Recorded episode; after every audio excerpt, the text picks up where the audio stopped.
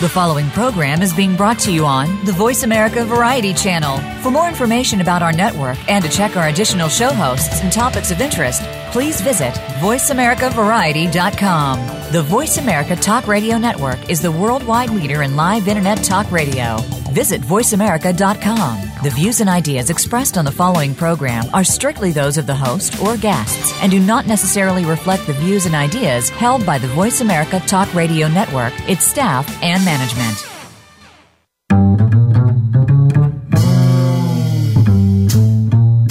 Do you wish for a more fulfilling, erotic, and sexual life? The journey begins here. This is The Sexual Voice with your host, Jessica Ford. As a relationship psychotherapist working with individuals and couples for decades, Jessica knows how to create and support meaningful relationships. Along with her guests, Jessica expands the lens of sex therapy, connecting you with a more satisfying and healthier sexual self. Now, here is Jessica Ford. Welcome to today's episode of The Sexual Voice. Can we outrun our genetic hardwiring, sex and technology? When I wrote that, I think I'd been watching way too many Doctor Who or Star Trek, and all I envisioned is this brain that's emitting these thoughts. And so uh, trying to capture the meaning, because when I think of technology, I think of these little uh, psychic waves or shall we say, uh, microwaves. But I'm your host today, Jessica Ford. And we're going to be looking at internet hookups, dating, texting, sexing, and a very light touch of porn. So I'm going to begin the show with a little bit of stories, but more kind of guiding it through these different topics. And these are all based on what I've been hearing in my office over the last five years, certainly.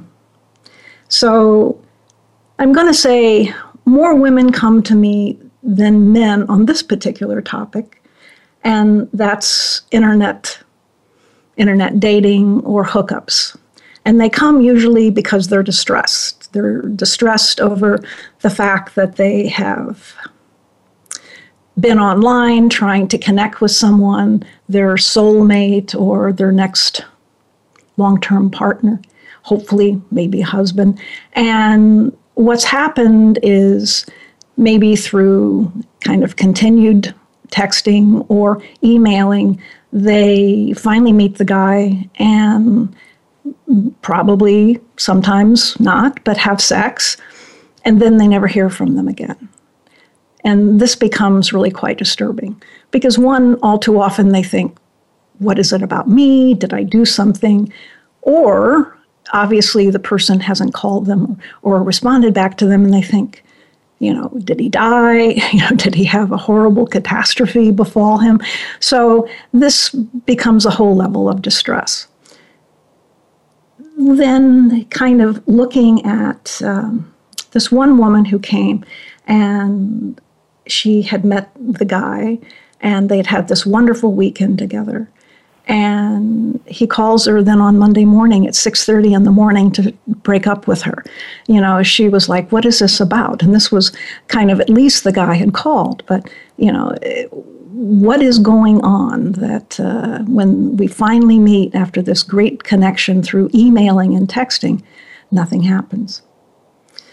Couples come to me around the issue of texting and sexing.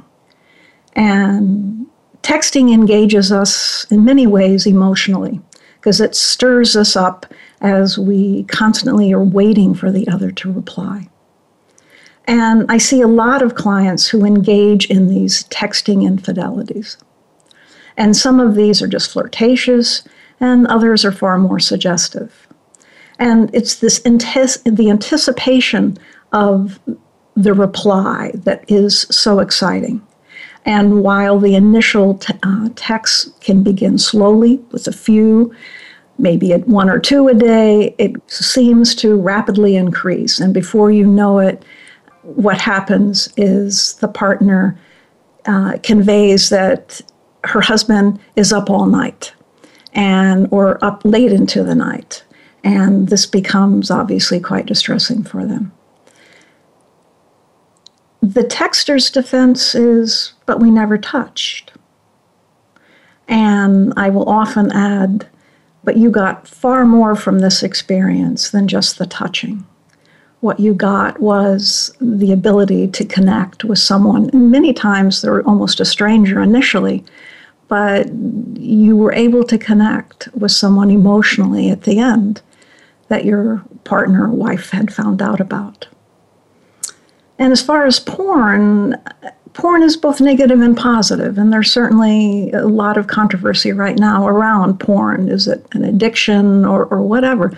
But it is, it does have an educational component to it, and sometimes it's negative, but sometimes it can be positive. And it is a huge influence in how men and women view having sex. Men call a lot about this topic, uh, addiction. They'll call and say, do you work with porn addiction? And they'll usually say, after we've chatted just very briefly, that they'll call back, or sometimes they schedule an appointment. But more times than not, they cancel, or sometimes they don't show at all. But when one does keep an appointment, it's always because their wife has found out. And I'm going to say more times than not, again, most of the men calling has been someone has found out. And the wife or partner has threatened to leave unless they got help. Most men that I've talked to don't really see it as an addiction when they're really asked, do you feel it's an addiction? But their partners almost always do. And the other part of this growing trend around porn is a large number, it's like almost thirty-eight percent of young adolescent girls are waxing off their pubic hair. And research is showing that this is leading to increased infections and other difficulties. And they're doing this is it because the men that they're with often see pubic hair as an unpleasant, unattractive feature. And they often, even these women report that they've been told they were dirty because they have pubic hair. So there's also what I call porn sex. And this is where uh, men think that uh, drilling and pounding their way to somewhere is something that women might like. And I want to assure all the men who might be listening out there to please ask your partner if they want it hard and fast today or if they want it slow and gentle. Because I've never spoken with a woman who says she likes to be pounded on a regular basis. So we have two extraordinarily accomplished guests today, and I'm very excited about this. Uh, not the guests that I've had on the show so far have met this criteria, and really wonderful having them. But I've asked my guests to consider these some of these questions. Does technology limit the human connection? And will technology change or possibly alter and maybe even enhance intimate connections and our ability to form a stable and physical, uh, emotional relationship? And what might they say about where is the emotional and sexual voice in any of this? So without any delay, it is a real pleasure to introduce my first guest, Doctor Alexandra Solomon. She is an assistant clinical professor in the Department of Psychology at Northwestern University in Chicago and a licensed clinical psychologist at the Family Institute at Northwestern University.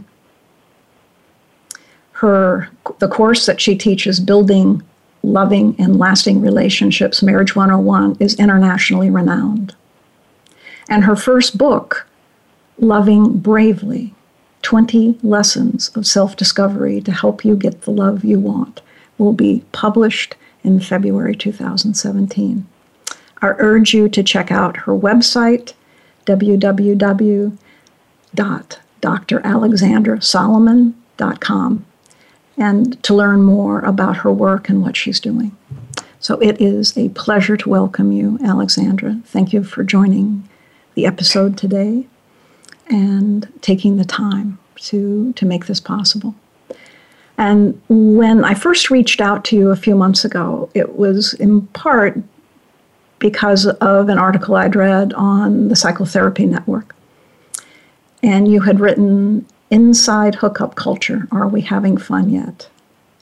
And I wanted to say what really touched me was that it was a reflection of the things that I hear in my office. And so this is very timely.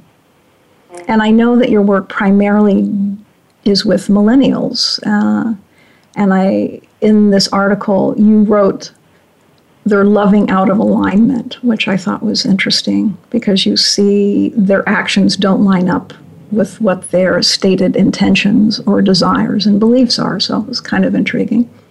And also, millennials are very success-driven, but I guess that's been somewhat imposed on their families to become successful. Mm-hmm. So I'm going to start out asking you, uh, how is technology affecting the millennials that you work with, and is it any different in other age groups? Yeah. Well, Jessica, thank you so much for having me on. It's a real pleasure to be with you, and this is a topic that has become really quite uh, near and dear to my heart. And I, you know, I began my career as a much more traditional sort of marriage and ther- marriage and family therapist and researcher and um, and faculty member. And the longer I taught this course, the Marriage one oh one course that we offer to our undergraduate students, the more I realized that um, that as Um, that I need to really be understanding the impact of technology on younger adults. So technology um, entered my life at a relatively later stage in my own development, um, and so my so I am part of, you know, what we would call a digital immigrant, right? I'm a digital immigrant. Those of us who are in our um, thirties, forties, fifties, and beyond are digital immigrants. We spent large portions of our lives without moving from space to space to space with a handheld device that's connected to the entire world. Um, and then, you know, folks in their twenties and younger are digital natives. They they really won't know um, love and intimate relationships um, without out, outside of technology. And so I end up in much of my day feeling like a translator, sort of translating back and forth between digital immigrants and digital natives. And I think it's a really important space to be, and I think there's much to be learned and understood from both sides. Um, but what I really was seeing and hearing, um, especially in my Marriage one oh one classroom, is a, um, a real need more than ever to support um, young adults growing their relational self-awareness, having space and time to understand what it means to turn your attention inward, read your bodily bodily cues, read your emotional cues, understand at a really bone-deep level where your boundaries are, and from that place, enter in and make choices um, sexually and relationally. And the degree to which all of us continue to live more and more in this very fast-paced, technology-driven information age, where at any second in time we can be scrolling through any number of our news feeds, um, we live pretty distracted. We're pretty checked out. We're pretty non-present. Um, that is becoming more and more our default setting. And um, while there certainly are incredible benefits of what our technology is able to offer us and what we're able to do now that wasn't possible, you know, before, mm-hmm. what it what it is to me is a real call to action. It's a it's um, technology is giving us an opportunity to insist that we value turning inward and reflection. And um, we know that solitude, looking within, being mindful, listening to what's happening within us, that's the foundation for intimacy, right? I can't truly connect to you unless I can hear and work with what's going on inside of me. So uh, young adults, re- all of us, but young adults especially, need and deserve space and time to under- to really understand that, to understand um, how to honor their bodies. Um, and I think, you know, the question, can we re- out run our genetic hi- hardwiring, I think the answer to me is a resounding no, and I don't think we really want to. I think that it um, it's a time for us to practice discernment and to um, to really honor honor our genetic hardwiring, because it's what makes us human, right? We, from the moment we're born, we are five sensory beings. We attach to our um, parents and our caregivers in a very five sensory way, right? Their touch, their smell, the sound of their voice. That is literally how we wire our neurology um, and how we come to understand love and safety and closeness and trust is is through is from our bodies up, right? Our bodies are the first template for wiring up who we are emotionally and how we understand who we are psychologically. And well, I'm th- I'm I'm, th- I'm thinking that again for these women who come to the office who've had an initial contact, you know, they've they've met someone online, they've engaged, and they're um, they're eager to meet this person. They're very excited, and then the first physical contact they have with them, it falls apart, and uh, this is devastating because and and they're they're so ready for whatever it is that they're hoping for. And so I, I can hear what you're saying, how important it is to know what it is we need, to take that risk, to be vulnerable. And they're doing that, but doing that maybe in, in a way that um, doesn't quite fit who they are at the time. Or is it that, you know, what is going on for them? And, and I'm sure you must be seeing this Uh, in your classroom, you know, in, in the course that you're teaching, as you say, with, with the millennials. But, you know, these are younger women, but this idea of the hookups, you know, or the texting or the meeting, you know, it doesn't always play out favorably for them.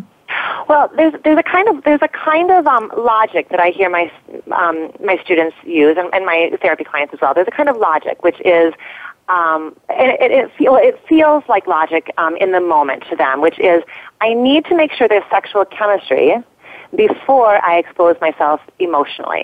Why am I going to invest unless there's a sexual connection? And when they say that, they when when students and young people say that to me, they really do mean it. It is literally an attempt to solve a problem. The problem is that love makes us really freaking emotionally vulnerable, and it scares us, and love can hurt us.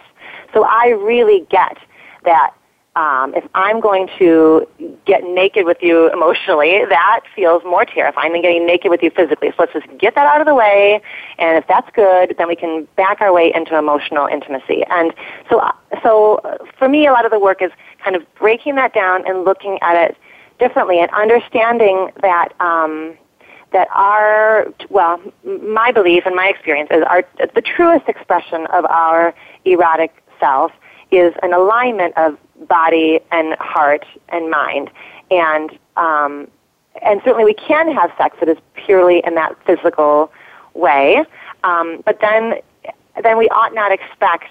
I think we ought not expect that that can lead us to a place of emotional. Um, you know, emotional safety. So I think I mean, there's a lot, I think there's a lot going on. I think one thing that gets going is that is that people really do feel like they know each other, right? They'll spend weeks and maybe even months texting back and forth.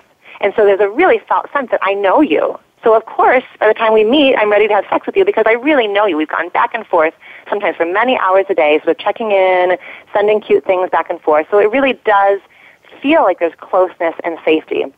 I think the thing that we're We're finding what the research has shown us is that who we are online, our online self, um, is not quite our face-to-face, three-dimensional, real-life self.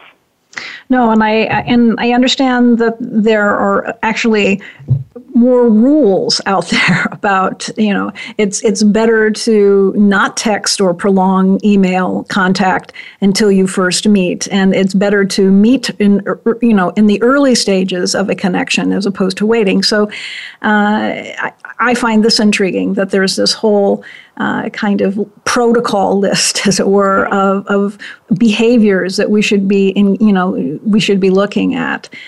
Um, And I'm also thinking, again, I go back to this generational piece. Uh, that many of the women that I've seen in the office are certainly in their forties and fifties. Mm-hmm. And so a very different stage of their life. And you're right, they've, they've had this prolonged contact with someone before they've met, and they do feel this intimate connection. But you're right, it is not intimacy.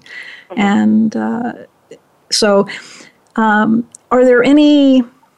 Uh, Are there any cases that stand out in your mind that you've worked with? Because I know you have a pretty full practice as well. Mm-hmm. I, I want to add one gender piece, and then I do want to I do want to talk through a case a little bit. Um, the gender piece I would add is I, I think that there's a way that women in the dating world feel an intense amount of pressure that if I don't sleep with him, somebody else will. And so, I, so not. And I think there certainly are times where women. Um, you know, sleep with a partner very early on in the relationship because it feels really good and really right, and they desire that kind of an experience. So I, I really try not to get into a value judgment place of what one should do or one shouldn't do. But it's all about, to me, returning to, um, returning to self and being willing to like peel back the layers of the onion and look at what's driving my behavior. And if what's driving my behavior is a fear-based thought that if I don't have sex with him on the first date, he's going to pick up and go and find somebody else who does, then I feel like that person really deserves space and time to explore that thought and unpack it and wonder about how that thought came to be that way and how does it serve and who would you be without the thought. So um, so I think there's lots and lots of, um, it's a very loud, there's a lot of voices and a lot of messages about what one shouldn't do or one what one should do. And so I think that's so much of what our therapy is about these days is helping people return to self. What is my deepest truth? I, I can see my friend. My friend hooks up, and she doesn't get hurt, and she handles it really well, and I can't hook up because my heart gets trampled. Okay, good. So you know that about you. So now let's figure out how you align your actions to fit and honor what you know to be true about who you are. And this is what you're saying is the authentic self, and yeah. to know that is, is a critical piece. Mm-hmm. Um, so... Is there just a, a brief story that you could share with us that might... Uh... So a therapy client of mine was, um, she was in a, in a relationship and um, with a guy that she really cared. This is, this is the sort of, yes. So she was with a guy, um, cared about him deeply, and he cheated. And it was uh, a one-night drunken mistake. Um, and she really, and they both desperately wanted to rebuild the relationship. He felt awful about it. He was drunk. It was foolish. It was... Um, and he wanted to repair, and she wanted to repair. And they were long distance. And they worked really hard to try to reestablish trust. He worked through his apologies. She really worked on forgiving. They talked about boundaries. Um, they were on they were on their phones each and every night trying so hard to work this thing through. And week after week, she was so frustrated with herself that she couldn't get beyond it, and she couldn't let it go, and what was wrong with her. And at one point, I just... wondered about what is the impact of trying to heal an infidelity when you don't have the ability to be face-to-face, body-to-body, uh, and do it that way. So they were trying to, you know, they they they were physically apart, they were in a long-distance relationship, and they're trying to make a repair, and a repair is all about trust, and trust is one of those five sensory kinds of things, right? So I can say in my brain that I trust you, and I can see on my, even on the screen of my phone, I can see the tears in your eyes. I can see that you're really being authentic with me right now, and I want to believe you. But it was like there was something holding, holding it back, and I really wondered if it was just that he couldn't, he couldn't touch her. He couldn't. They, they couldn't put their bodies in the same place in order to regulate to each other. So we know that um, that we need body-to-body contact. And I'm not, not even talking about sexual contact, but just body-to-body contact for soothing, to soothe ourselves in the presence of our partner, to soothe each other. And that's a, a really important piece of an intimate relationship, and certainly an intimate relationship that is trying to reestablish trust. And so I really felt for these two young people who were working so very hard to rebuild something that they both cared about. And it seemed to me they were kind of um, backed into a corner by the limitations of geography and technology. Um, that they couldn't, that was a powerful example of how they really couldn't outrun their genetics. They couldn't outrun their hardwiring, which really is about um, five sensory experiences of each other. Oh, that's That's a sad story, but certainly a great story. And and we know that trust can be rebuilt through consistency, but you're right. Uh-huh. There is the benefit of uh, touch and, and healing. We're going to go for a break, and we'll be right back with our next guest.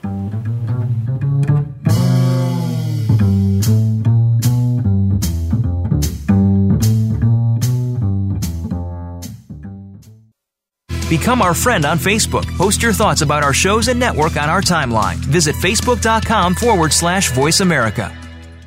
A wave of change is happening in our world now.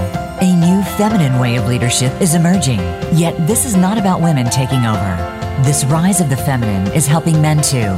Join host Gina Lazenby, award-winning businesswoman, best-selling author, and speaker on feminine wisdom, as she reports on the rise of the feminine with inspiring stories of women who are coming into their own and finding their unique purpose. Tune in and join this conversation in the rise of the feminine each Monday at nine a.m. Pacific Time on the Voice America Variety Channel. If you think you've seen online T V before, let us surprise you. voice america dot t v is online now. The leader in live Internet talk radio has done it again. Multiple channels, a state-of-the-art viewing experience, live and on-demand programs streaming twenty-four hours a day. It's exactly what you want, when you want it. voice america dot t v. From health and wellness to business, sports, and everything in between. Discover our new world. Visit voice america dot t v now and experience the future of online television. voice america dot t v. The Internet's number one talk station. Number one talk station. voice america dot com.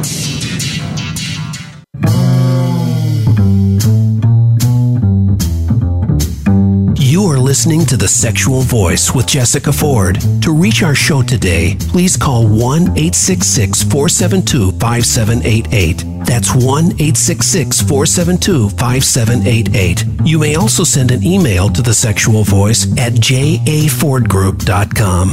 Now, back to The Sexual Voice. We're back uh, with our next guest, Doctor Paul Joannatis. And he is a research psychoanalyst and, I might say, an amazing writer. Uh, he is the author of Guide to Getting It On, which is an award-winning book on sex that is used and across the country in, uh, in multiple language. I think it's been uh, released in, uh, in sex education courses. Matter of fact, when I took the course at the University of Guelph in Ontario, uh, that was right at the top of the list of books. And he has won a lot of praise for this book and from Rolling Stone, Playboy, and Oprah. Uh, he's also created a ninety seconds on sex series for Playboy on Sirius Radio. Uh, he writes on sex for sex for Psychology Today, and the N C A A approved Paul to speak to college athletes on sexuality. Uh, certainly. Sure, that was beneficial. I urge you to uh, check out his website um, because his videos on his website that he's created, my favorite is the clitoris. There's also my foreskin. And I think you had one, Paul, on kissing, and I didn't see that again, but that one I really enjoyed. So, Paul, thank you so much for being here today and sharing with the listeners your insights. Well, thank you for having me. Uh, your work really has been what I you know, consider positive sex health, and it's commendable. Um, and looking at our topics uh, that we've all experienced in one way in our different offices, uh, interested in knowing what your text, you know, what your take is on sex and technology. And I've been reading uh, Aziz uh, book, Aziz Ansari's book, Modern Romance, and he sees uh, texts and emails as basically a neat way to archive our relationships, he says, and it can help broaden and deepen our discussions sometimes around our relationships. But the thing that I found interesting, he said, online dating might be considered an introduction service. It was kind of fun. So what do you see? Well, um, I, you know, I just don't know too much about that. Uh, what, what I would tell you is when I first started writing my book, technology was very different. Um, people still phoned. If you asked someone out on a date, they still sort of had dates, and you phoned. So, and and there were videos as opposed to uh, there, there was no D S L at the time. So, um, f- a phone was something that that. Uh, is either hardwired or was the size of a brick if it was uh, a portable phone. So it, it was a very different world. Um, and I find with each new edition, I'm now in my ninth edition, that world has to change and the book has to reflect that change. Because now uh, the, uh, the children of the people who read the first generation are now in college. And as, as Alexander said, they're world is viewed through a uh, a small screen that's a, di- a display in front of them. That's how they negotiate their world. In some ways, that's how they define themselves, how they experience themselves. Uh, I almost get the feeling that so- some of them don't really experience something inside until they've actually posted it um, or snapped it. Uh, I was going to say posted on Facebook, but m- my feeling about Facebook is it's kind of a geezer uh, social medium now. Um, I, I would t- tend to think that uh, a younger generation is going to be more drawn to Snapchat or, or Vine or something like that. But I, I think Alexandra would probably have a better ta- read on that than I do because she's with college students all the time. Uh, but e- even that has changed. Our, our, our world, you know, a, an edition or two ago of my book, Facebook would have been a relative uh way of saying how how people, uh, young people date today. There's a whole protocol, I'm told. Um, you would never call a woman. A guy would never call a woman. If he did, uh, he, he would risk being uh, perceived as a stalker. They have to, uh, first of all, either meet within a group or he'll text her or say, can we get together? And sometimes it'll be a group that'll get together, or they'll text, or they'll, they'll have this whole kind of uh, protocol. They'll friend first, and then they actually speak. Um, so that's that's kind of a very different thing that's happened since the first edition of my book twenty years ago. Um, twenty years ago with the first edition of my book, you know, a question was, do we sleep with each other on the first date or the second date? So that was in the, the, the nineteen nineties. Well, from what you know, you and Alexandra were talking about, in some ways, that's still the question, isn't it? Do we have sex first before we really get to know each other? So that's been a question for a long time now. That's not a a new modern question. Um, but uh, but I, I find that to be true because I think, again, it goes back to... Uh, over the last seven shows, I mean, the issue of gen, you know, uh, generational perspectives keeps coming up. But I think the core feelings around, is someone going to want me? Is someone going to desire me? Is someone going to love me? And will someone want to be with me? Still play out in that humanness. And and uh, so, yeah, I, I think... those are basic things. Not, you know, should I date, you know, and, and again, should I call first or no, or should I text first? And so there's this kind of Mexican uh, standoff a bit. But um, what do you see positive about technology? I see. I don't see. I guess we're trying to to trying to phrase it as, gosh, you know, there's this new thing with technology that suddenly happened, and boy, it's it's also different. Well, technology has been cranking along for a long time now. Um, you know, back to the turn of the last century, uh, going from, from the eighteen hundreds to the nineteen hundreds, um, technology was a was a scary thing with the telephone. Uh, People thought the telephone was going to be the end of family values. And then you had the radio, and that was going to be the end of family values because families used to uh, apparently sit around and talk at dinner, but then they started sitting around the radio together. And there's always been these, these fears. Well, yes, it changed. Everything changes. It's constantly changing. Technology is changing everything. It, it, it always is. Um, the fear with the telephone is people would arrange to have adulterous affairs. Well, yeah, that's true. Um, but a lot of other things are true too. So what we're seeing now is, is, is simply yet another wave of change. It's different to you and I because we're older, or like Alexandra says, uh, you know, we're digital immigrants, although I'm worrying about her when she describes herself that way in case uh, Mister Trump is elected president. I'm worried she's going to be uh, deported, and God only knows where to. Uh, cyberspace. Cyberspace. Yeah. So, yeah. so I would encourage you for the next couple of months until we know he's not elected uh, that you not refer to yourself as, as that. Um, Point taken.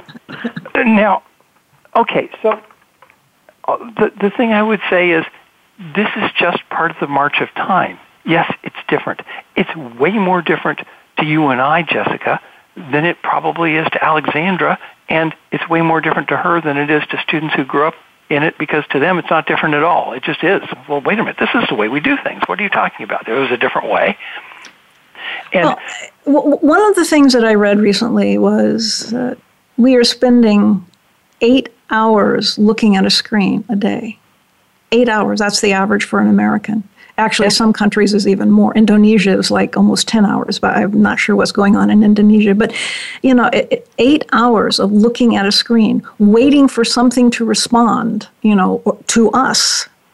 So, yeah, I'm, so I'm, you know, okay, how... But, it, but fifteen years, twenty years ago, we were all shocked because uh, people, the average uh, person spent five hours watching television a day.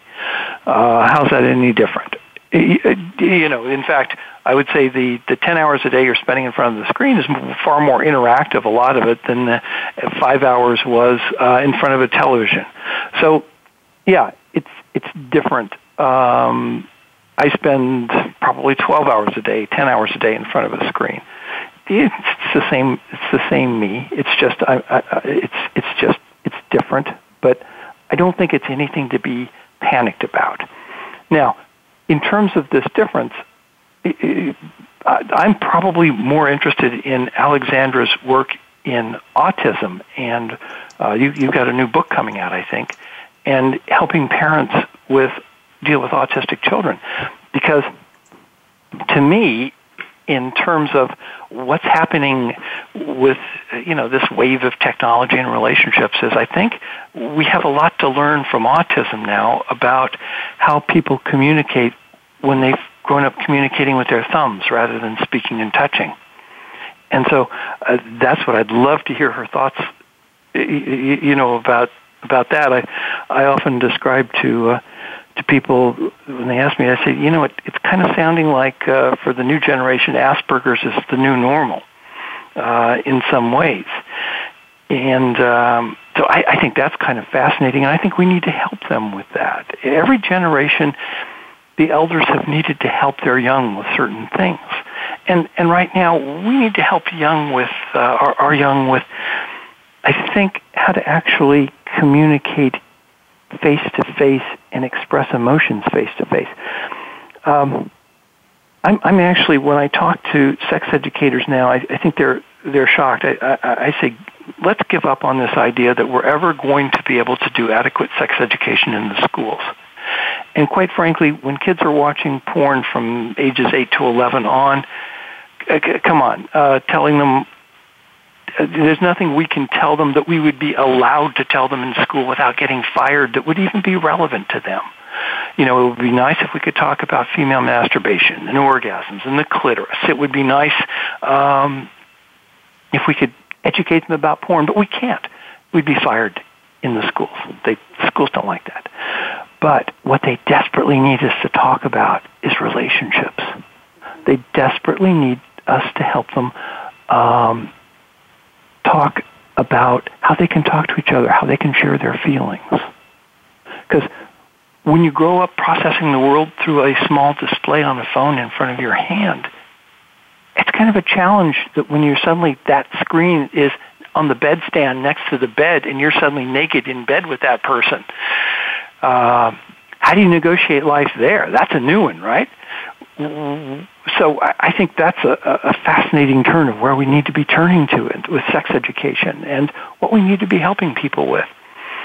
And but uh, we are one of the few countries that call it sex education. Most countries refer to it as health. What is sexual health? Well, I guess that's one of the downsides when you were settled by, uh, you know, social outcasts and religious fanatics. But it's what we got. Yeah, no. So, so I, I keep hearing, well, this is how it's done in in Finland or or in Sweden, and I say that's just not relevant to me. Uh, that's not relevant to the people I work with. You know, we're here in America. Uh, we're dealing with uh, presidential candidates who are vowed to shut down Planned Parenthood, who are vowed to um, make a woman's choice. Uh, you know, back to the old day of the coat hanger. Um, This is the America we're dealing with today, so this is what we've got to deal with today. And h- how do we then work within that space? That's kind of where I'm... Where but I'm I think it's that. An excellent place. You know, your space is quite good, and uh, because it does continue, a, a I think, a really rich discussion when you're saying, you know, how can we help them learn about relationship? But I go back and, and look at the couples that I see, no matter what their ages are, they're still struggling with relationship. And then to expect that couple in a family to teach then the children what is healthy relationship, that becomes almost impossible. And, you know, so it's it's kind of where we keep moving it from the adolescents, twenty-year-olds, up to the fifty- and sixty-year-olds who are parents and grandparents. But these are messages. So is there a way that you might suggest that we can be, be more proactively or, or maybe an approach where we can teach about relationship? Because it's a great statement, Paul. Um, I guess, I guess what I keep layering anything I do in sex education with, um, like on my video on the clitoris or helping women to understand about men's foreskins or whatever, I keep interspersing information with, and I try to use that information to show how different any two people are. And then getting around constantly to the talking point of this is why you have to feel, this is why you have to ask a partner. And, um, one of the problems we have with our default sex educator now, which is porn, is everything happens by magic. Uh, women, you know, the second a guy gets a hard on, she's good to go. He can stick it anywhere he wants, and she's just all over him. And they have perfect sex, whatever that is. And so this is a this is an unfortunate message. We, we never did particularly well in our culture talking to each other about what feels good and what doesn't. But this is taking it to a new low, I think, in some ways, uh, because there's even more of an expectation than there ever was that a guy's supposed to magically know how to please a woman, and that she's almost kind of let down if she thinks she has to tell him what to do. I mean, maybe he's a real loser. Why do I have to tell him? You know, in porn it happens magically. Uh, and I, I hear, you know, there's, there, there tends to be frustration on both sides. Uh, a lot of men will say, God, if she would just tell me, she won't tell me. And I say, well, it, it could be she doesn't know. And maybe she's afraid to let you know that she doesn't know and that the two of you need to explore together.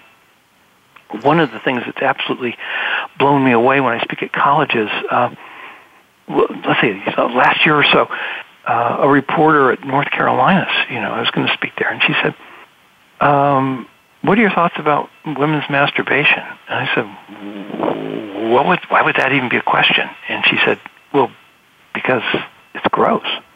And I said, what, what do you mean? And she said, well, you know, women think it's okay for men to masturbate, but they think it's nasty for women to masturbate. And I thought, oh, this is just North Carolina, you know. No, it's not. And, it's, and so I, I, I checked in with the instructors. It's a North American or whatever. I, I yeah. checked in with the instructors yeah. at Santa Barbara City College who used my book, where I figured you can't get any more liberal than that. And they said, oh, yeah, nasty. Yeah, yeah. And then I'm thinking, oh, God, we've spent two billion dollars on abstinence-only sex education, and look what we've taught. We've taught women that it's nasty to masturbate. Well, how do you – okay, so – yes, if a woman thinks it's, a young woman thinks it's nasty to masturbate, how in the hell is she going to tell a guy how to touch her clitoris or what to do where? Where she wants to be touched. Uh, or where. Yeah, yeah, she doesn't yeah. even know herself. No.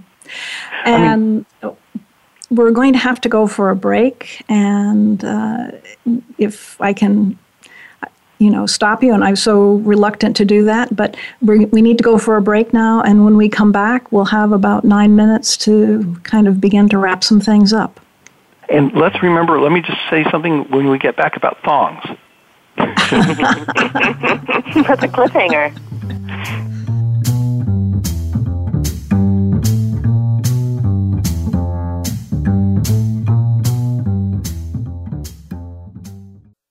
Follow us on Twitter at Voice America T R N. Get the lowdown on guests, new shows, and your favorites. That's Voice America T R N. You count. Tune into Inner Revolutionary Radio and join the spontaneous wave of people all over the planet who, like you, are changing our world from the inside out. Follow the movement. Meet guests who are shaking things up. Call in and gain insights and courage to empower your own voice. Large or small, your part counts. So join us. Co-hosted by Beth Green and James Maynard, Inner Revolutionary Radio airs live every Thursday at three p.m. Pacific Time, six p.m. Eastern on the Voice America Variety Channel. These days, everyone is looking for information on staying young, healthy, and fit. The Voice America Health and Wellness Network is here to help you on your quest to better health and a better you. We talk about everything from diet, fitness, and aging to substance abuse, personal growth, mental health, and much more. Learn from our experts who cover health and wellness from traditional and holistic perspectives. Tune in to the Voice America Health and Wellness Network. Healthy living starts here. Stimulating talk. It gets those synapses in the brain firing really fast. All the time. The number one internet talk station where your opinion counts. Voice America dot com.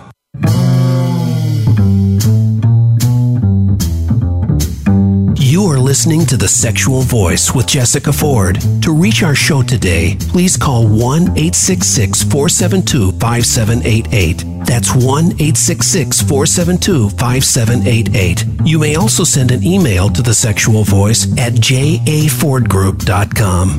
Now, back to The Sexual Voice. Welcome back to this enlightening and fun conversation. Uh, We're at a segue at this point in the show where I'm going to open it up to Paul and Alexandra both and have them share with you a kind of a parting message and also what they're up to. Uh, they both do a lot of touring and they have books coming out and other events. And so uh, who would like to go first on this round? I'll, I'm happy to go jump for in. It, Alexandra. Okay. All right. and, and well, what the you biggest were saying thing that I'm...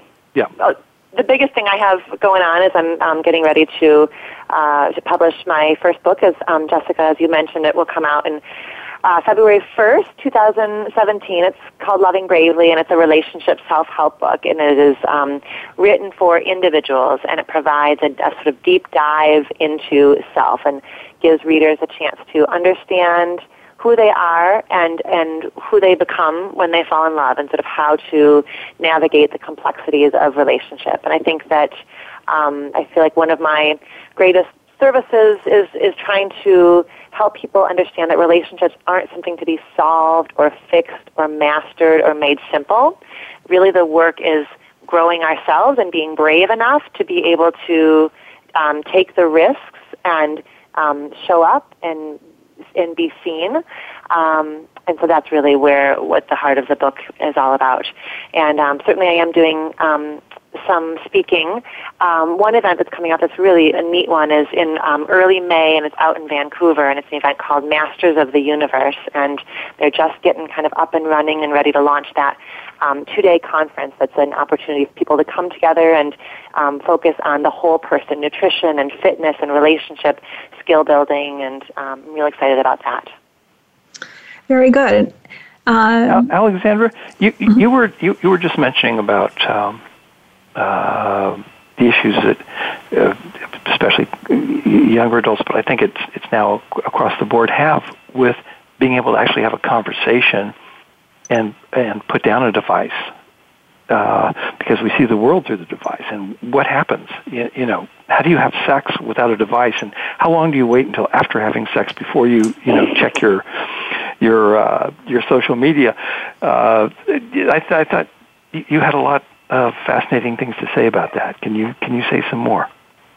One of one of the things that I did this year in college, so it really kind of like clicked for me when a, when a, one of my students said to me, Professor Solomon, we hook up because we don't know how to talk, and we don't know how to talk, and so then therefore we hook up. So it ends up being this sort of vicious, not a vicious cycle, but certainly a back and forth. And so one of the things that I did this year in in the undergraduate course I teach is I created an assignment called It's a Date, and every single one of the students had to ask somebody out on a date.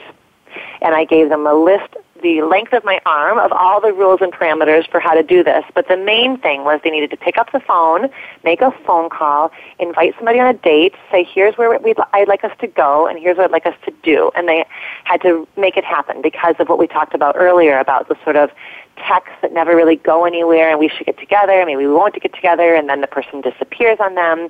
So this was my an, an effort towards building up that skill. And the students really took some risks. I was impressed. One of my students told me, oh my gosh, I sat at the coffee shop for literally two hours, picking up the phone, putting it down, picking up the phone, putting it down. And I finally got up the guts to call her, and I did it. And he was so proud of himself, and, and it was like an opportunity he would not have otherwise had. So it's a bit of a throwback to saying we, we can do better. You, you all can do better than this. If you want to forge a different path, um, you can. You can do it. So it was a little a little boost in that direction.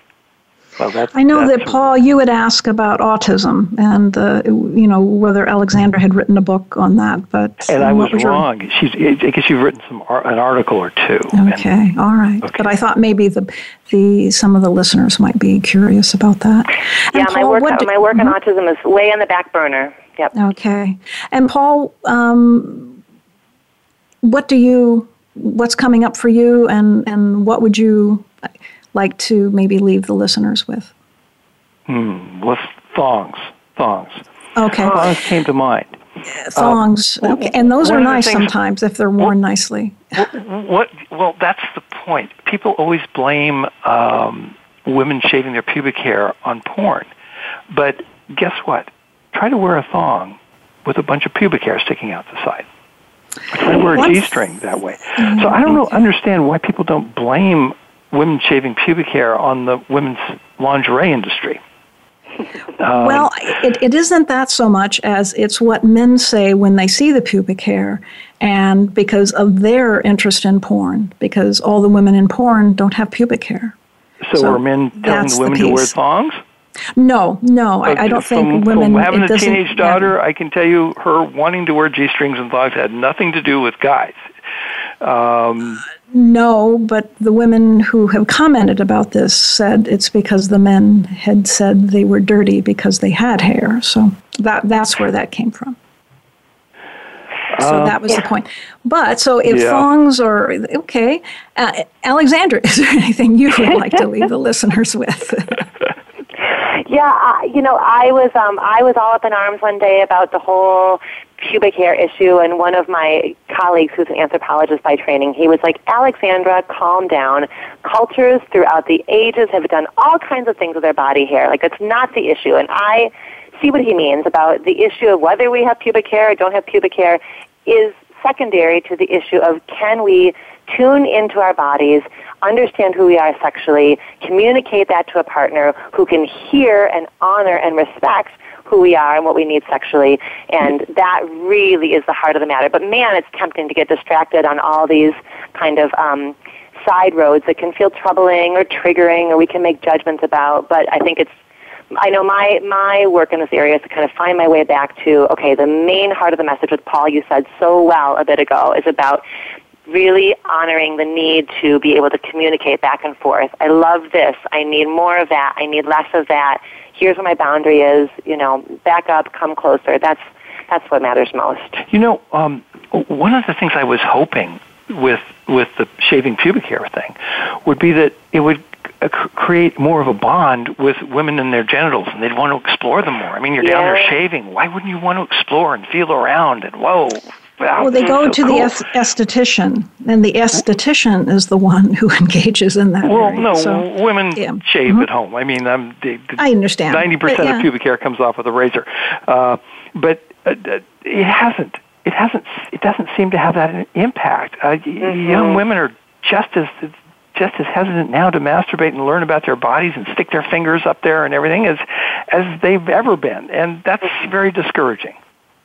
I agree one hundred percent. I've had many college students tell me that they, uh, women with long sexual histories um, who've yet to have an orgasm. And it's and when I ask the question, have you masturbated, like, do you know how to create an orgasm within your own body? Yeah, they look at me like I just sprouted a second head. You know, that's really a foreign idea. So well, this is I think that all the work you're doing to break down the, tab- the taboos around Uh, masturbation and understanding your own body. I mean, I think the more that we can do that and create an atmosphere that's really positive towards not expecting somebody else to bring to you something that you don't know how to bring to yourself, I think it's really yeah, important. One of the- One of the well, issues I, I'm job. going to have to say I'm so sorry to break up this delightful conversation. It really, really is. And uh, but maybe we can try to do this again another time, because we're at the end of the show. And I want to thank you both so much for this. This has been great and very lively, and I appreciate it so much. And so I, I'm sure our listeners do too. So well, thank you. I'm getting ready to close, and I'm going to ask all of you to join me next week for Mindfulness, Personal Intimacy, and Presence with Self. Uh, kind of a nice segue. Thank you both. Uh, and that's going to be with Lori Bratto. And she is a notable practitioner of mindfulness interventions, and uh, she's going to be uh, talking on this topic. And as I close, I'm going to encourage you to follow me on Facebook, Twitter, and LinkedIn. And so I'm going to say goodbye for now. Thank you so much for listening, and remember, healthy sex begins with you. Join me next Friday, and we'll continue to explore and talk some more.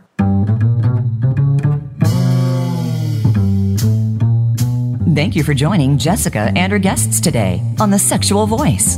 Please tune in every Friday at three p.m. Eastern, two p.m. Central, and twelve noon Pacific Time on the Voice America Variety Channel. The weekend is here. Enjoy your sexual self. And please join us here next Friday.